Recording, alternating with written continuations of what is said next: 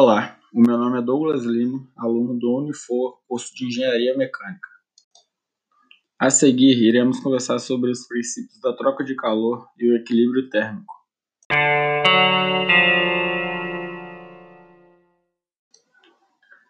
Todas as vezes que colocamos em contato térmico dois corpos que possuem diferentes temperaturas, aquele que possui maior temperatura irá ceder energia através de calor para aquele que tem menor temperatura. Isso vai ocorrer infinitamente? Não, só irá ocorrer até que os dois atinjam a mesma temperatura, o equilíbrio térmico. O equilíbrio térmico é quando os dois corpos estão com a mesma temperatura. Então, se a gente tem café e leite, o café com uma temperatura alta, o leite com uma temperatura baixa. Eles estão com temperaturas diferentes. Se eu colocar os dois em contato, o café irá ceder energia através de calor para o leite, considerando que o café esteja com uma temperatura maior que a do leite. Com isso, a temperatura do café vai diminuir porque ele está perdendo energia, e a temperatura do leite vai aumentar porque ele está ganhando energia. Isso vai ocorrer até que os dois atinjam a mesma temperatura o equilíbrio térmico. Portanto, quando a gente coloca dois ou mais corpos em contato térmico, aquele que está com a temperatura maior cede energia através de calor para o que tem energia menor. Isso vai ocorrer até que atinja a mesma temperatura. Como é que funciona esse processo de troca de calor? Consideramos que temos dois corpos em um sistema completamente isolado, ou seja, não vai ser possível nenhuma Outra coisa é interferir sobre aqueles dois corpos. O princípio da troca de calor diz para a gente que o somatório das quantidades de calor envolvidas no processo tem que ser igual a zero. Se eu só tenho A e B em um sistema completamente isolado e A cedeu parte de sua energia para B, se a gente calcular a quantidade que A perdeu, vamos encontrar um valor, por exemplo, igual a menos 500 calorias. Menos por quê? Porque o valor negativo está indicando que ele perdeu parte de sua energia. Ele forneceu energia em forma de calor. Se eu só tenho A e B em um sistema completamente isolado e A cedeu parte de sua energia para B, se a gente calcular a quantidade que A perdeu, vamos encontrar um valor, por exemplo, igual a menos 500 calorias. Menos por quê? Porque o valor negativo está indicando que ele perdeu parte de sua energia. Ele forneceu energia em forma de calor.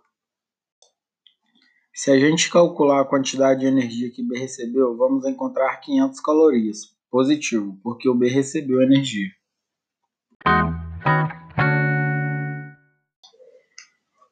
Como calculamos essas quantidades de calor? Podemos calcular através do calor sensível e calor latente. Vai depender se está ocorrendo apenas mudança de temperatura, estado físico ou as duas coisas. Desse jeito, consideramos que já foi calculado e chegamos ao valor de 500 calorias negativo e 500 calorias positivo. Se somarmos todas as quantidades de calor, que é o valor do corpo A e o valor do corpo B, a gente vai chegar a um valor igual a zero, pois o somatório será menos 500 calorias do corpo A com mais 500 calorias do corpo B. E se a gente fizer isso em todos os processos de calor, de transferência de energia em forma de calor, a gente sempre vai chegar em um valor igual a zero, pois faz todo sentido. Se nós estamos falando de um sistema isolado, tudo aquilo que o corpo A perdeu é igual em módulo a tudo que o corpo B recebeu. O A perdeu 500 calorias e o B recebeu 500 calorias. Uma das coisas mais legais a respeito do princípio das trocas de calor é que através disso a gente consegue determinar a temperatura de equilíbrio é aquela temperatura que ambos os corpos estão com a mesma temperatura.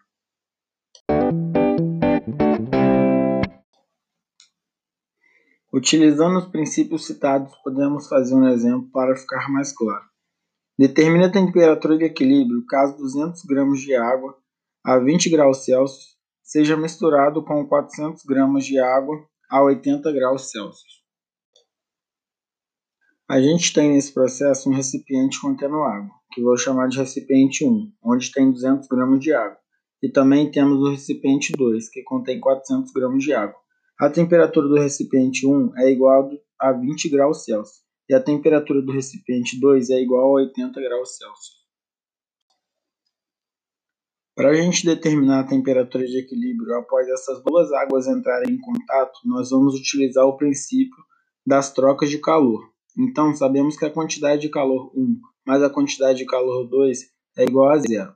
Afinal, o somatório das quantidades de calor tem que ser igual a zero considerando que seja um sistema isolado. Para calcularmos a quantidade de calor 1, basta utilizar o calor sensível, porque não houve uma mudança de estado físico.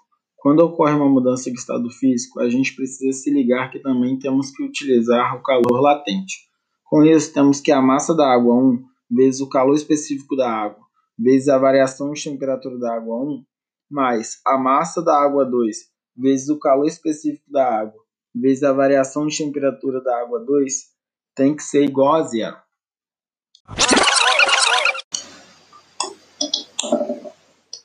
Substituindo os valores, temos 200 gramas vezes o calor específico da água, que é igual a 1 caloria por grama grau Celsius, vezes a variação de temperatura da água 1, que é a temperatura final, que nós não sabemos, mas concluímos que é a temperatura de equilíbrio após a água 1 entrar em contato com a água 2, menos a temperatura inicial da água 1, que é igual a 20 graus Celsius, mais 400 gramas, vezes o calor específico da água, que é igual a 1 caloria por grama grau Celsius, vezes a variação de temperatura da água 2, que é igual à temperatura final que se encontra na mesma situação, é menos 80 graus Celsius. Tudo isso igual a zero.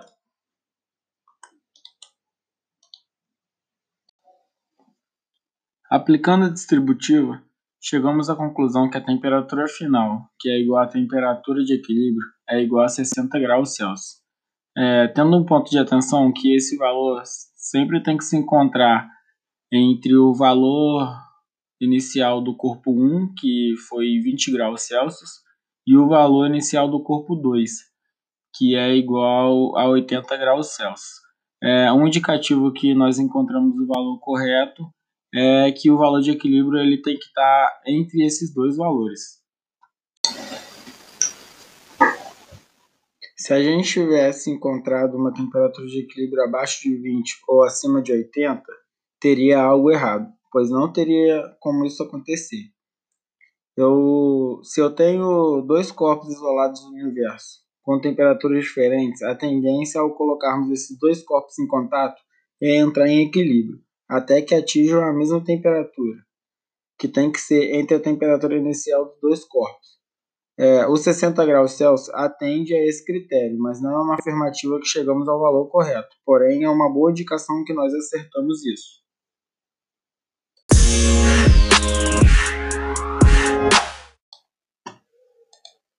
Vimos que o calor é uma forma de energia e que, em um sistema isolado, não há trocas de calor com o meio externo. Desta forma, apenas os corpos pertencentes aos sistemas trocarão calor entre si.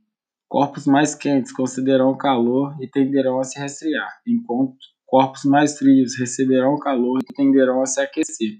Assim, a quantidade total de calor ganha por alguns corpos só pode ter origem nos corpos que cedem calor.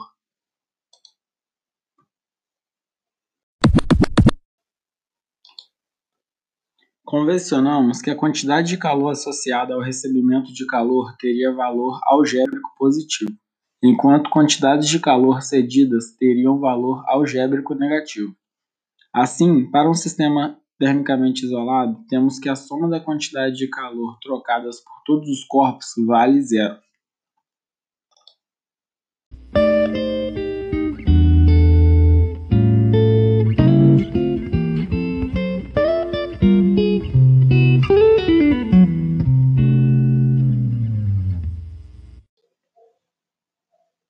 Chegamos ao final da tarefa do curso de Engenharia Mecânica da Unifor, quarto período onde foi proposto montar um podcast e o meu tema foi Princípio das trocas de calor.